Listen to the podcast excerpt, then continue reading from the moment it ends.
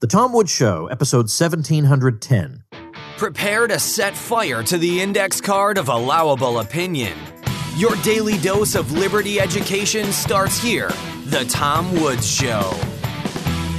Folks, if you're considering homeschooling, you know I recommend the self taught Ron Paul curriculum, for which I created 400 videos. It's an excellent education in all the standard subjects, plus personal finance for teens, how to be an effective public speaker how to run a home business, the kinds of things nobody teaches, but they darn well should. Not to mention, it's self taught, so you get your sanity back as a parent. Make sure you join at my special link because only there do you get my $160 worth of free bonuses you can't get anywhere else. Check it out at ronpaulhomeschool.com. Hey, everybody, Tom Woods here. Quite an episode for you today. We're going to be talking about the economy, what its prospects are, what it looks like right now, short run and long run. And my two guests have rather a disagreement about what the immediate prospects are, even though they both agree that the policies of the federal government and the Federal Reserve are destructive and bound to have bad long term effects. The two guests are David Stockman. Both these guests, of course, have been guests on the Tom Woods Show multiple times in the past. David Stockman is a former director of the Office of Management and Budget under Ronald Reagan. Before that, he was a U.S. congressman. He spent many years in the investment world. He publishes David Stockman's Contra Corner, which you can check out at davidstockmanscontracorner.com. And then also Gene Epstein, former economics and book review editor at Barron's, did many things over the course of his career, taught economics at the college level, was chief economist for the New York Stock Exchange, he now hosts the Soho Forum in New York, a tremendous libertarian debate series. All right, gentlemen, let's get started. Gentlemen, let me ask both of you one at a time, starting with David, if you could now let's let's let me say something about both of you gentlemen. You're both brilliant people, you're both wonderful people, you've both been great friends of the Tom Woods show. You're also known for not being exactly shy in front of a microphone. So I'm going to ask you if you can try your best to give me just a two minute bird's eye picture of what you see as either the problems or in Gene's case, what you see as the hopeful signs about the economy right now, and then we'll spend the rest of the time unpacking it. But just give a bird's eye layman's overview of what's going on, in your opinion, David. Well, uh, you know, we're dealing with a political and culture war now, not simply a health uh, matter or a health crisis. The establishment, the political class, whatever you want to call it, has been so determined uh, to undermine the Trump administration, and really most of what it's doing I don't support, but still they've been so determined to undermine the Trump administration that they uh, blown this COVID thing way, way, way out of proportion. I mean, this is a real problem. It impacts badly the very elderly, the frail, people with comorbidities. But the facts are so darn clear. 80% of uh, the deaths, uh, and they count everything, are among people 65 and over, and a high share of that is 85 and over. The average age of death, so called, even by CDC from COVID, is over 80 years, longer than the average lifespan in the United States. So we never should have gone to lockdown nation. We never should have gone to this total panic and hysteria that we have in the public that is now driving uh, economic activity. And especially, it has caused Washington to become totally unhinged fiscally. I mean, they're now debating whether, and I know Trump uh, took these actions uh, Sunday, but I'm sure they'll supersede it with some kind of deal. But they're, uh, you know, they're debating whether it should be two trillion or two and a half trillion on top of the 3.2 we've already had. What are they talking about? Five trillion worth of spending within, uh, you know, four months that hasn't really been considered or reviewed. It's the everything bailout, money going in every direction fiscally. Uh, you know, we're in uh, bad, bad, bad shape. I've never imagined anything like this we're going to spend over seven trillion this year, take in three trillion. You know, you're going to borrow more than you take in in revenue. This is banana republic finance, and the Fed, of course, is accommodating it all. So I think we're in bad shape in every dimension of what we're looking at uh, in terms of uh, uh, our economy, in terms of our democratic process, in terms of what's happening uh, to the Constitution and to uh, the rights of individuals. Uh, we're in a very bad place, and it's happened dramatically and suddenly since Trump made a huge, huge mistake uh, in the middle of March by you know declaring this emergency and putting this task force up and allowing uh, Dr. Fauci and Scarf Lady and the rest of them uh, to uh, create a hysteria in the country that is totally unwarranted. Oh, that was beautiful, David. I couldn't have asked for better. All right, Gene, take a couple of minutes and then we're going to unpack all this. okay. Well, first, um, uh, there's uh, nothing uh, that David has just said that I I should put it another way. Everything that everything that David just said, I totally agree with.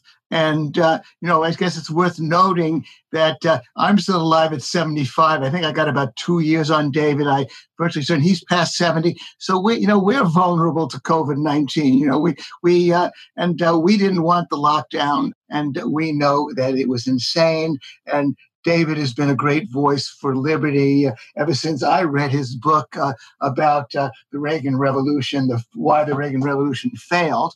I guess I wanted to uh, put a finer point on maybe aspects of the outlook where David and I might disagree.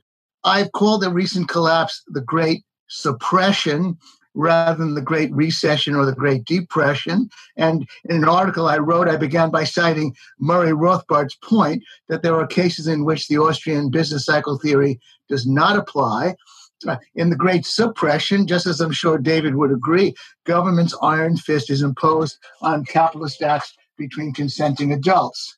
And uh, the government, but the silver lining, so to speak, is once government starts to loosen its grip, the economy starts to recover. Now, I completely agree with David that virtually all of what the Federal Reserve has done has been ultimately destructive down the road. Uh, what the government has done has been destru- ultimately destructive down the road. But timing is everything in what we think in terms of the outlook. I see the problems getting especially acute 10 years from now. Meanwhile, I do see a slow recovery that's already begun. It's been confirmed by a cumulative 9.5 million gain in employment in consecutive months of May, June, and July, although we still obviously have a long way to climb from the 21.2 million job decline in March and April. The recovery has been further confirmed by the Institute for Supply Management Index of Manufacturing, which has signaled expansion in both June and July. David has written an August 1st piece called Your Government Ordered Depression Has Arrived, in which he expressed concern about the huge service sector. But the Institute for Supply Management Index of Services has also signaled expansion in June and July. Um, my, I guess, relatively optimistic outlook, perhaps compared to David, is further supported by my view that herd immunity from COVID 19 has already been achieved in most of the Northeast and will be achieved in most of the rest of the country fairly soon. Other politicians will start to catch on, and reopenings will keep happening.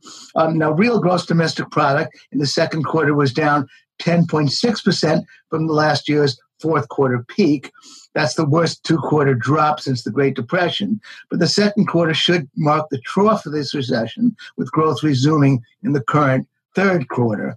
But this slow recovery means that it will probably take well into next year before quarterly real GDP matches the fourth quarter peak. Now, again, I guess I split the difference uh, with many because I see vast potential for the U.S. economy to grow. I think that the entrepreneurial energy in the US economy is extraordinary and it doesn't go away. Uh, the 2% growth, 2.2% growth that we had through uh, the fourth quarter of last year was obviously ridiculously low, but it was 2%.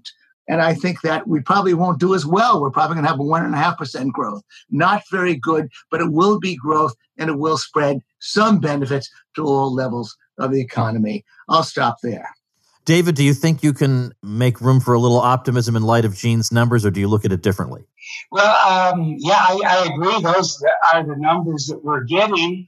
I also agree this isn't a normal business cycle or an Austrian business cycle or anything that we've experienced historically. I call this economic martial law when essentially the governors and mayors ordered the economy to stop. That didn't create the kind of normal chain reaction of lost jobs, lost wages, reduced spending, and the whole cycle of the economy. We're not in any of that. I think that where I would disagree is that I believe the politicians have gotten so crazed by, uh, you know, the fear of the COVID and also by the opportunity to exercise such extraordinary power, telling people, you know, you're under house arrest or that you can run your uh, restaurant at 33% of capacity, but not what it was designed for, and on and on.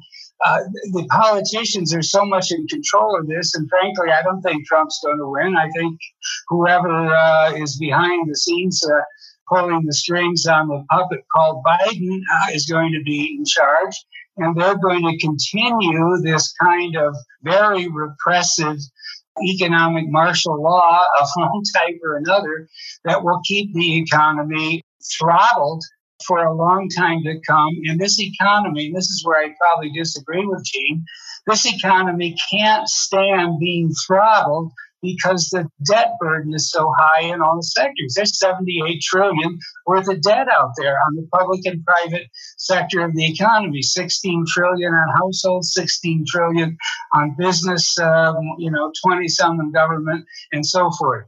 And as a result of that, we're going to be seeing broken furniture happening everywhere as long as the economy is running at this low level. Yeah, there'll be some bounce back in Q3 and Q4, but we're going to be way under in terms of cash flow and income where we were at the end of last year. And that and that's where I think uh, you know the rubber is going to meet the road. Uh, we're we're going to finally find that this economy. Um, can't um, you know thrive when there's this much debt uh, on the system. Well, let me jump in, actually, Gene. Even though I'm, I'm sure you have a response, but sure. Back uh, whenever the that the um, incident in Ferguson took place, which was followed by riots, which was followed by claims that the police began to retreat all over the country. This was called the Ferguson effect. Now, whether it's real or not is another matter, but it, it was a, a phenomenon that was that got this term attached to it, the Ferguson effect, whereby some social phenomenon led to a hesitation on the part of another group to fulfill its ordinary duties. I wonder if there's a COVID effect for entrepreneurs. That if I have the full knowledge, yes, I agree with Gene that there is a great entrepreneurial energy in the United States, but it can't be infinite and it's not stupid.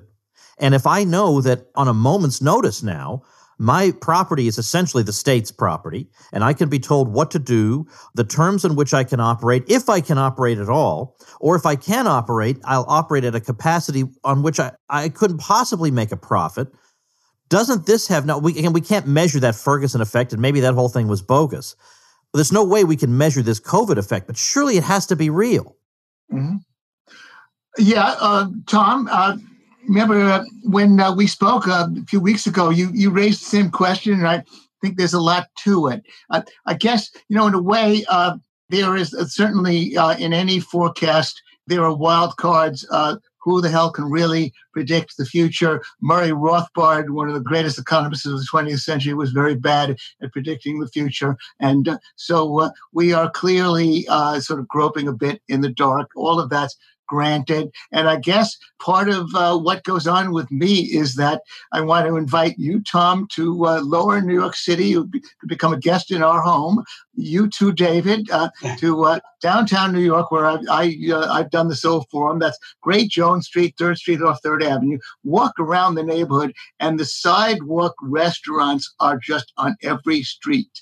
Uh, the uh, just give them the government gives the uh, the entrepreneurs the restaurateurs just a little bit of an inch and they are functioning my wife owns a building and so obviously i'm arguing for manager we've cut the rent in half uh, the uh, restaurant that she rents to is now paying a little over 7000 a month had been paying 14 and is surviving now uh, so all that amounts to is that i think that you can hurt it but you can't kill it and and to David. So that's basically my answer to you, Tom. That's why this has been the government's uh, stranglehold on the economy. I think started in the year 2000. The Economic Freedom Index is way down from 2000, basically trended down for the last 20 years. That's the Economic Freedom Index, basically compiled by Fraser Institute. Walter Block worked on it, so did Milton Friedman.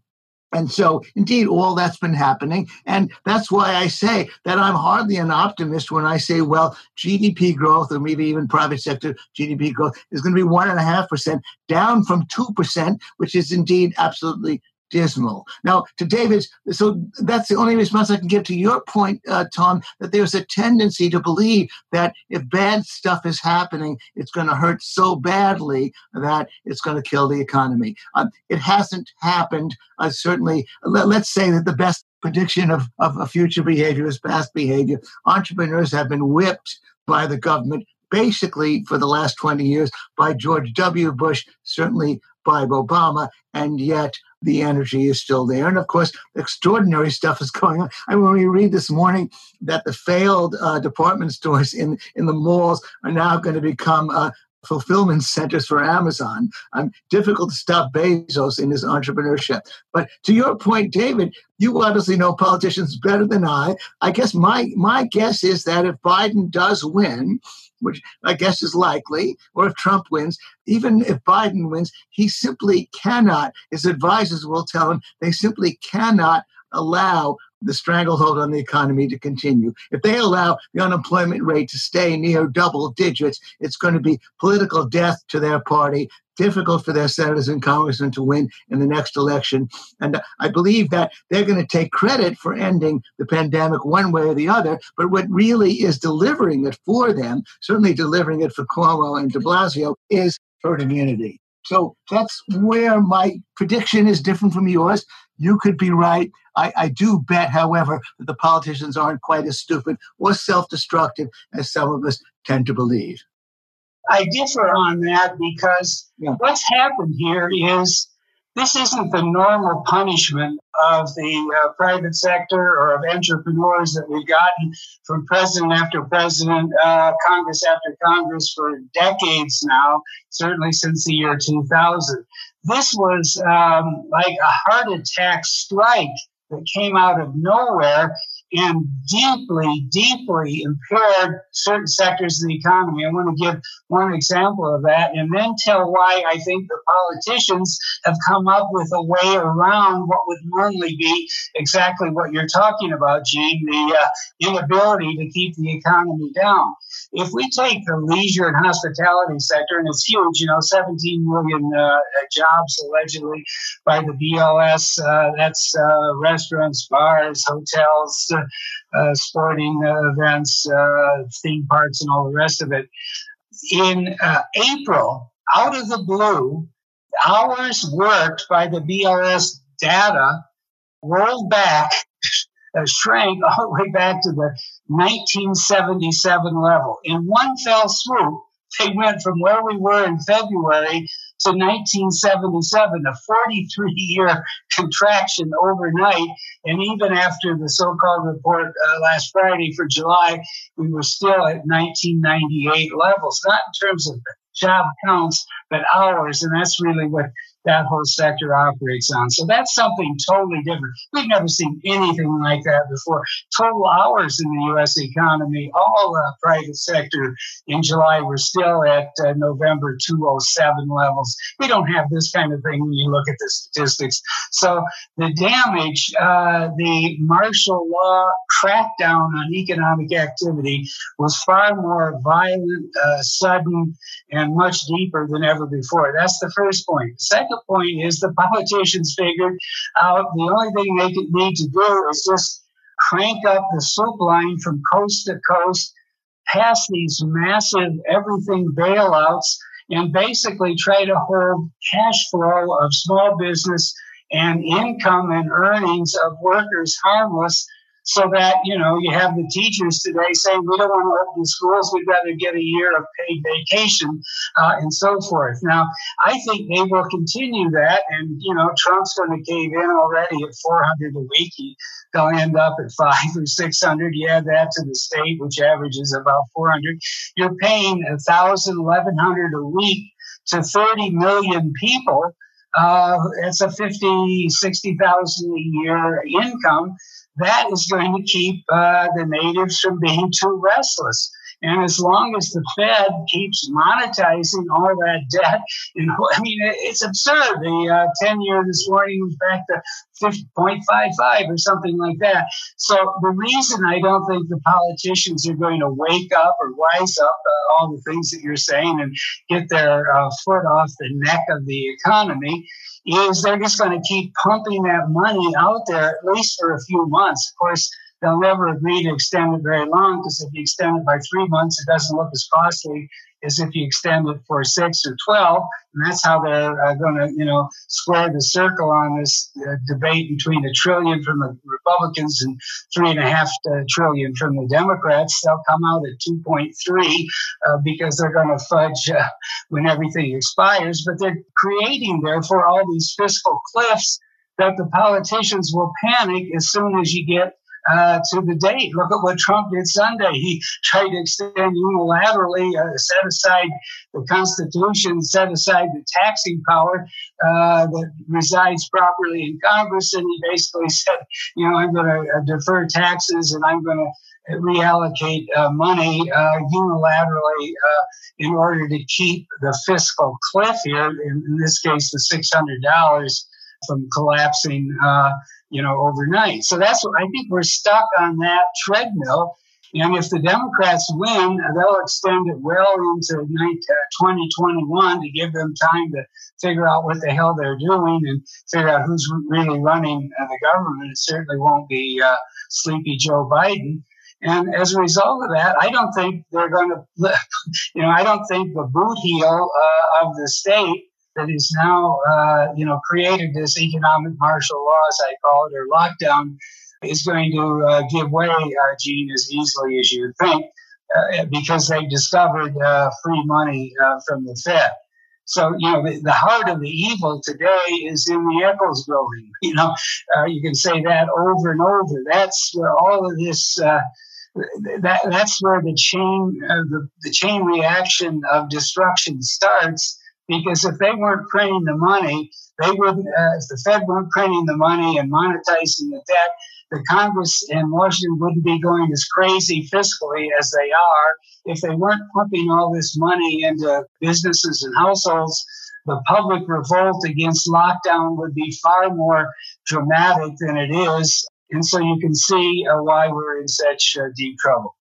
Let me understand one thing you said specifically, David. Uh, you're saying that that Biden's advisors, because I imagine that they'll be telling Sleepy Joe what he should do, yeah. are going to say that you know a 10% unemployment rate is okay as long as you keep sending checks to the unemployed. Sure. And yes. Yeah, okay. Well, sure, sure. But, but, you're saying that that and this is going to persist well into next year? Yes, I absolutely believe that. Okay. Right. Because okay. you know you you've seen the studies, you follow all this. Um, when you take the 600, the 600 plus the regular state benefit, I was watching CNN last night and the anchor couldn't even understand that below the 400 Trump was talking about, there's already the, the regular program. But the point is 66% of all recipients are now getting more than they earned on the job and 20% are getting double. Hmm. And the average, uh, you know, combined federal state UI benefit today is 134% uh, of prior earnings. So there is no urgency there. And they're going to say, uh, you know, uh, Trump screwed it all up. He left the economy vulnerable to the second wave in the next uh, flu season coming in October. We're not going to take any chances. We're going to keep everything bottled up, uh, locked down, and uh, we'll pump out the money to hold everyone harmless. That's that's the real you know evil uh, that's underway here the discovery of washington that they can hold everybody harmless simply by pumping massive amounts of money into the economy uh, to, you know, come one, come all. Look what happened to the uh, so-called triple P program, PPP, that 500 uh, billion. I mean, it went to everybody and their grandmother who was smart enough to find a bank that would fill out a form for them. I mean, this is this is crazy. Or they're going to re up one way or another. You can count on it. The 1,200 uh, per uh, head helicopter money that's going to 160 million people. There's only 30 million people uh, drawing benefits today that are technically laid off. Uh, why are you sending money to 160 million people? This is really uh, out of control. And I'm not just talking about the long run debt. I'm talking about you know the near term uh, insanity of what they're uh, actually doing. The sanity is definitely there. I, I, I guess I want to mention that you know that that in a way both David and I are like any forecaster, somewhat damaged goods. Uh, uh, in uh, in 2006, I recognized that the housing bubble had burst. I recognized there had been a housing bubble, but in 2007, I was impressed by the fact that private sector GDP, independent of residential investment, was actually accelerating. And I thought that I didn't think there would be a recession. And so I missed the Great Recession. And uh, maybe I was wrong partly because I underestimated the way in which the Fed could screw things up. I thought that, that the housing bubble bursting would not damage the entire economy. David's case, if you just Google him, David, you've got to own up to the fact that you that since 2012 i mean i don't know if i go further back i just found that march 2012 and every year thereafter you were predicting a stock market crash and an imminent recession. And you missed about you know double uh, a doubling of the us economy. You've missed you know a 2.2% growth in gdp and i i do think that in reading your book you greatly exaggerate the problems in the recent uh, economic expansion. So my point, though, David, is that I do think that you have. I guess I tend to see the glass as, uh, as half full, and you see it as half empty. And I guess listeners should recognize that. But David, you, I don't even know why you like to appear on CNBC and give monetary advice. You're not a money manager. You made your money in something else, and uh, you don't have to do that anymore and forecast a 40% decline. CNBC loves you, and you have a colorful way of talking, and that's part of the reason why I guess you're so effective. But uh, you're impressed by the negative, seemingly. And I, and of course, getting back to the specifics, I want to repeat that with 14 out of 18 industries in the service sector for two months in a row did show expansion. And so, obviously, to the extent that the lockdowns were lifted a bit, the service sector rebounded. And obviously, I, I, should put this in context for people maybe you don't understand the technicalities. A recovery doesn't mean that we're getting back to where we were in, in fourth quarter of 2019. I think that's going to take a number of quarters. It could be uh, about a year away. So that's relatively optimistic on my part compared to David. I do think that more jobs are going to be created. We had more than 9 million created. But if David is right, and, I'm, and I only mentioned uh, his past, his track record of constantly seeing recession just around the corner for the last eight years. Uh, and David, you have to own up to the Wall Street joke that you become a stopped clock who's right twice a day. If David is right, however, that they're going to keep sending checks and they're going to like a 10% unemployment rate and that the liberal media are going to like it, then that's fine. I do think, however, that the numbers, and, and this is my key, I do think that the herd immunity that's been achieved in New York City clearly has been achieved in New York City. And uh, and in New York State, generally in the Northeast, will spread elsewhere, and that that somebody is going to wake up. They're going to feel somewhat encouraged, and that uh, they're going to be even they're going to begin to realize that you can't keep money pumping money to people, and that even when pe- money is pumped to people, the idea that they're out of work now for a year or more is going to make them very unpopular. But David could be right. I'm only talking about how I erred on the side of optimism going into the recession of 2008 or 9, okay. although I did see uh, growth. David, however, uh, uh, yeah, Gene, Gene, give, give David a chance here, right? Okay. Uh, uh, Gene, you know, I think you cannot err today on the side of optimism. My negativity over the years has been about the bad policy. You can't have the kind of debt policies we have in this country and expect that uh, life will go on as normal and uh, we'll have a, a healthy, growing, uh, robust economy, uh, you know, for time immemorial. The monetary, the central banks of the world have destroyed real price discovery. They've falsified all the prices. You've turned the uh, financial markets basically into gambling casinos. It is crazy that there's 16 trillion worth of bonds in the world today trading at negative nominal yields. It is crazy that the U.S. 10 year, UST 10 year, is trading uh, after inflation at a negative real yield. So therefore, my view has been that sooner or later, and I've never predicted an exact date on anything, my view is that sooner or later, these awful, terrible, anti capitalist, anti sound money, anti market policies will create a tremendous day of reckoning. And so, therefore, uh, we may stumble along year to year or month to month in the interim, but we've now crossed a real Rubicon in March when uh, they put this lockdown on, and then you know the Fed uh, printed 27 billion a day uh, for about three months running, and uh, Washington went crazy fiscally. I think we're nearing the end of this game. There's a huge mess underlying the economy. All of this debt, all of this malinvestment, all of this speculation, it has not created a healthy foundation. And I'm never going to say I think it's going to happen in November of uh, 2020 or April of 2021. But you can't, this can't last much longer, or we might as well throw out the whole book about sound money, about uh, free enterprise, about the way capitalism really works, uh, about honest price discovery in financial markets. We should throw all that out if you think this can continue. I don't think it can.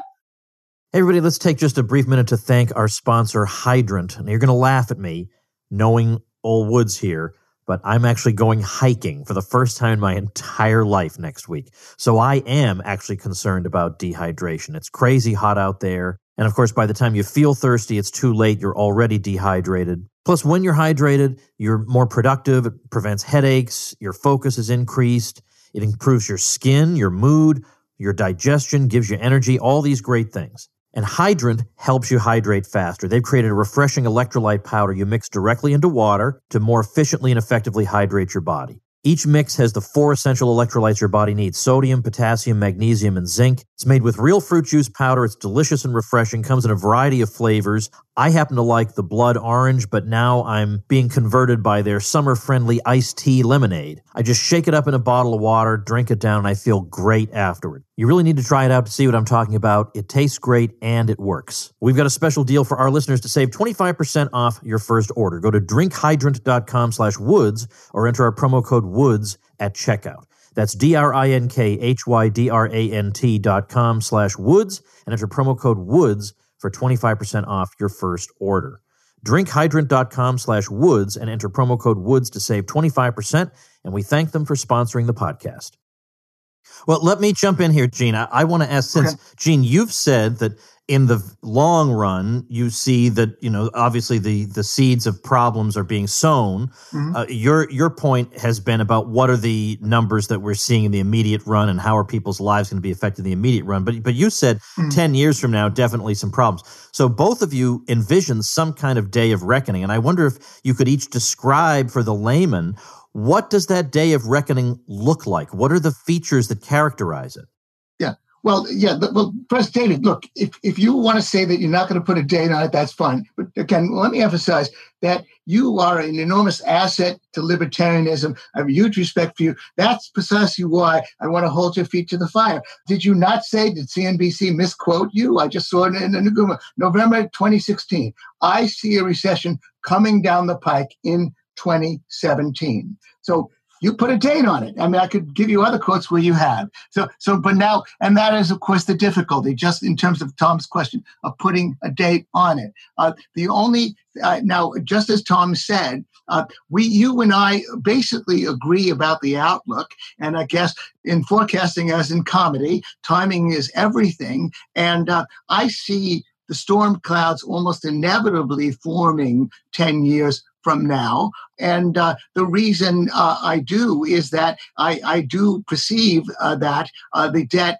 to GDP ratio is going to start get so insupportable that it will become almost impossible to conceive of the economy making it through. I also believe that the disinflation, of the price disinflation of the current period is probably going to continue. So, and then I also believe that U.S. Treasury debt is still being perceived as a safe haven in the world. I think that those things are going to begin to unravel about 10 years from now. Uh, and certainly uh, the idea that we have a healthy economy, of course, I don't think, I don't know if you can say that we've ever had a healthy economy, uh, but certainly we've had an unhealthy economy since 2000. But and uh, my only point though is that the record shows that the unhealthy economy has still managed to muddle through. Still, there have been good things happening. So the things that you mentioned, the debt bubble, by the way, there is a debt bubble for sure. The debt bubble is very simply explained to people. Interest rates are ridiculously low by almost any standard. So the price of all that debt is way too high. Certainly, there's a debt bubble in the U.S.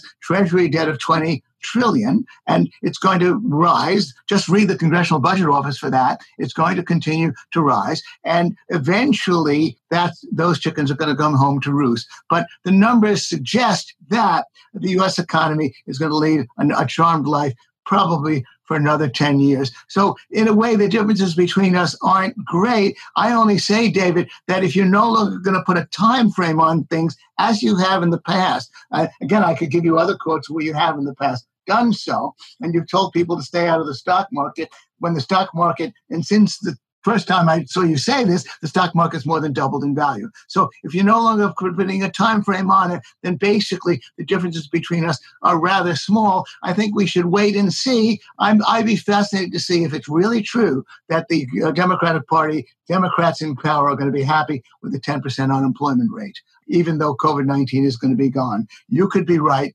let's wait and see. Well, uh, yeah, I, you know, we could debate this, I guess, for days and weeks to go back to the 2017, and this is a, a, key issue all the way, I think it was very likely that we were heading into a recession because the Fed finally was saying we're going to, after all of this dithering and delay and excuse making, uh, we're going to finally normalize. We're going to shrink the balance sheet, which at that point was about four and a half trillion. We're going to shrink it, and the estimates at the time were to the high 20s and that we were going to allow uh, rates to normalize, I was pretty convinced that that would finally trigger what was a debt ridden, weak economy uh, into uh, another recession.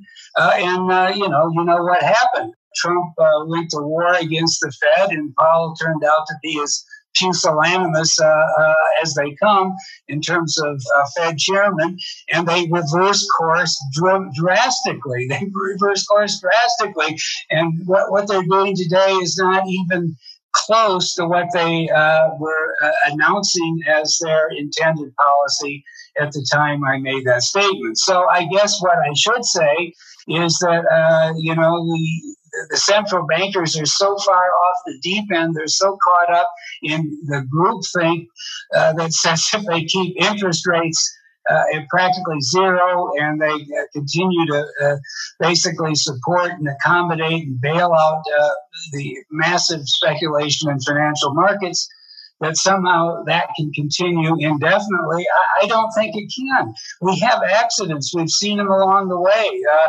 you know, uh, the dot com uh, bubble uh, was uh, supposedly something new under the sun. It wasn't. It crashed. Uh, 207, 208, we were told it was the Goldilocks economy. Uh, the economy would, uh, you know, plow its way through.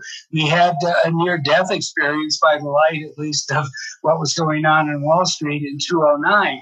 And each time we get these uh, incipient efforts of the market to try to correct, to try to begin to reflect reality, uh, the, the fiscal and monetary authorities step in with one new outrage on top of another. And you have to say that printing uh, a balance sheet, taking it from low four trillions to seven trillion in a matter of about 13 weeks, is about as crazy as it gets And yet, uh, if you listen to the daily narrative on CNBC or elsewhere, you know this is all uh, par for the course. The Fed's doing its job. You know this this is nuts. So uh, I don't know how long uh, this crazy can last. Uh, but uh, I, I can't. I have to believe it's now getting so damn crazy that um, you know things are going to blow. And, and Tom, you asked what, what will happen. Uh, what do we see as the day of reckoning? I see as the day of reckoning when the financial markets lose confidence in the Fed and the politicians lose confidence in the Fed because the Fed no longer is credible or knows what it's doing. And when that happens, all this speculation is going to unwind. I mean, you talk about uh, the Treasury, the 10 year at five, uh, 55 basis points. Well, there is a tremendous amount of carry trade speculation on the margin. This isn't just rational people uh, seeking a safe haven. Uh, this is basically speculators saying the Fed's going to keep buying this stuff, so we will too. Uh, we'll do it on repo and we'll make uh, a spread and uh, live happily ever after. All of these markets are very abnormal and uh, they're fragile in the sense that if the Fed ever loses control of this whole massive bubble narrative, there will be you know, chaos everywhere in the markets, I think. Well, uh, David, you did okay. You did at least say uh, you predicted a recession in 2017, and uh, and uh, I think that was gracious of you. You made a mistake. Uh, 20 in August 2015, you said the stock market is a huge disaster waiting to happen. Uh, you made those remarks, and you've been understandably alarmed about all that's been going on. And I believe, though, that's led you to see disaster just down the road. But that aside, everything else you say is essentially sound. And by the way, it's more or less been stated in the continual warnings by the mainstream, basically mainstream uh, nonpartisan Congressional Budget Office. That's the source that I like to cite and uh, I, I, think you should cite it as well. That the storm, that this, by the way, the CBO's prediction has been basically accelerated by 11 years. Uh, their prediction about where the publicly held debt is going to go has been accelerated by 11 years over the last few months. So, indeed, that's all going to happen. And uh, I think that you uh, serve a great purpose in analyzing the fundamental unhealth of the U.S. economy. And I agree with you, by the way, that uh, when Tom asked, "How is it? How is it going to unravel? What's going to happen?" Lack of faith in the Fed. I will add as well uh, the point that disinflation, which has been good for the economy, is likely to come to a halt. Even Greenspan warned of that in a 2008 book that he published that uh, by the uh, by about around 2030 the disinflationary forces in the global economy will have spent themselves. So we will have very likely a sort of perfect storm happening in about 10 years. I hope and pray that something will happen to dislodge it because we all know that predictions 10 years out are filled with all kinds of possibly complicated variables. And again, to summarize, if David is right that the lockdowns will not loosen, uh, nationwide, then I agree that uh, that the hopeful signs that the U.S. economy is starting to grow again will probably prove uh, untrue, and uh, that uh, we will they, we will have be continually mired in this recession, in this great suppression, in this martial law as as the economic martial law as David predicts. So I think therein lies the question: Will the lockdowns loosen? I believe that they probably will. All right, I've taken a lot of your time, so I'm going to ask for a really, really short final answer. And that is we've been talking in this time to an audience that's pretty well informed about things and that has their heads screwed on right. But I don't think I can describe the you know the average american that way. I mean there's a certain wisdom the man on the street has that you can't just live without producing forever. I mean, he sort of gets that. But could you if you ran into the man on the street and let's say he thought that you know you would you weren't going to convince him that covid wasn't as big of a deal as he thought like that's impossible. You're never going to change his mind on that. But you could change his mind on whether there's going to be damage done by these policies because he, he thinks well the government has a lot of money and you know and it has an infinite ability to go into debt and print money and whatever this is an emergency we have to do it it's not going to be a big deal. We've been in debt for a long time. It hasn't been a big deal. How do you speak in man on the street terms to get him concerned? Can each of you take a minute to try? Wow, David, you go first because that's uh, to the toughest question Tom has asked so far, at least for me. well, you know, I don't think you can speak uh, to the problem, uh, unfortunately, to the man in the street because the man in the street is living hand to mouth economically. 80% of the population has no real material savings, rainy day funds. Uh, they think that somehow uh, life will go on without disruptions and dislocations, and if it uh, if they happen to arise, the government's there to take care of them. So uh, I think that's the embedded belief, and I don't know, frankly, how you talk anybody out of it until uh, you know, they learn from experience that one of these days the government isn't going to be there uh, to, you know, uh, uh, tide them over. And then we'll find out that we've been living uh, a very bad dream here. you can't you can't live hand to mouth in a 21 trillion dollar economy. It's it's a very dangerous thing. It creates a very fragile structure foundation that um, you can't assume uh, will roll on indefinitely. So I, I, don't really have an answer to the man on the street because I look at them and, you know, I'm out here in Aspen sheltering and they're, they're climbing the mountain. There's nobody in sight and they're wearing their mask riding a fat tire bicycle up the hill. I mean, what the hell is that? In other words, the sheeples of America have been totally bamboozled by this, and now they're in, uh, I think, the worst kind of public hysteria that we've had in this continent since uh, 1693, and everybody remembers what that was about. And uh, we're not going to get out of this easily, uh, and there's no way to really convince people otherwise. Gene, can you do better? Okay. well, um, yeah. Well, okay. Uh, Tom, you've said that uh, you know I've been writing uh, you know tweet threads trying to prove to people the obvious fact that COVID is over in New York City, the numbers keep declining, and yet people keep violating the rules. Why shouldn't the numbers be rising? when young people clearly are having parties indoors. The authorities are cracking down, catching people indoors, breathing on each other. Uh, and uh, so I try to persuade them doesn't your common sense tell you the numbers should be rising? Why do we have just a 1% COVID 19 rate when 1% is actually within the range of error? And so uh, I try to point that out to people. And some people, some men in the street seem to understand that simple point. And I would, by the way, like to see some civil disobedience starting in New York City and elsewhere. Angela McArdle, who's been on, on your show uh, a couple of times, has led uprisings in California. I'd like to bring her to New York to do the same thing so that the politicians begin to waken up. But of course, that ducked your question, Tom.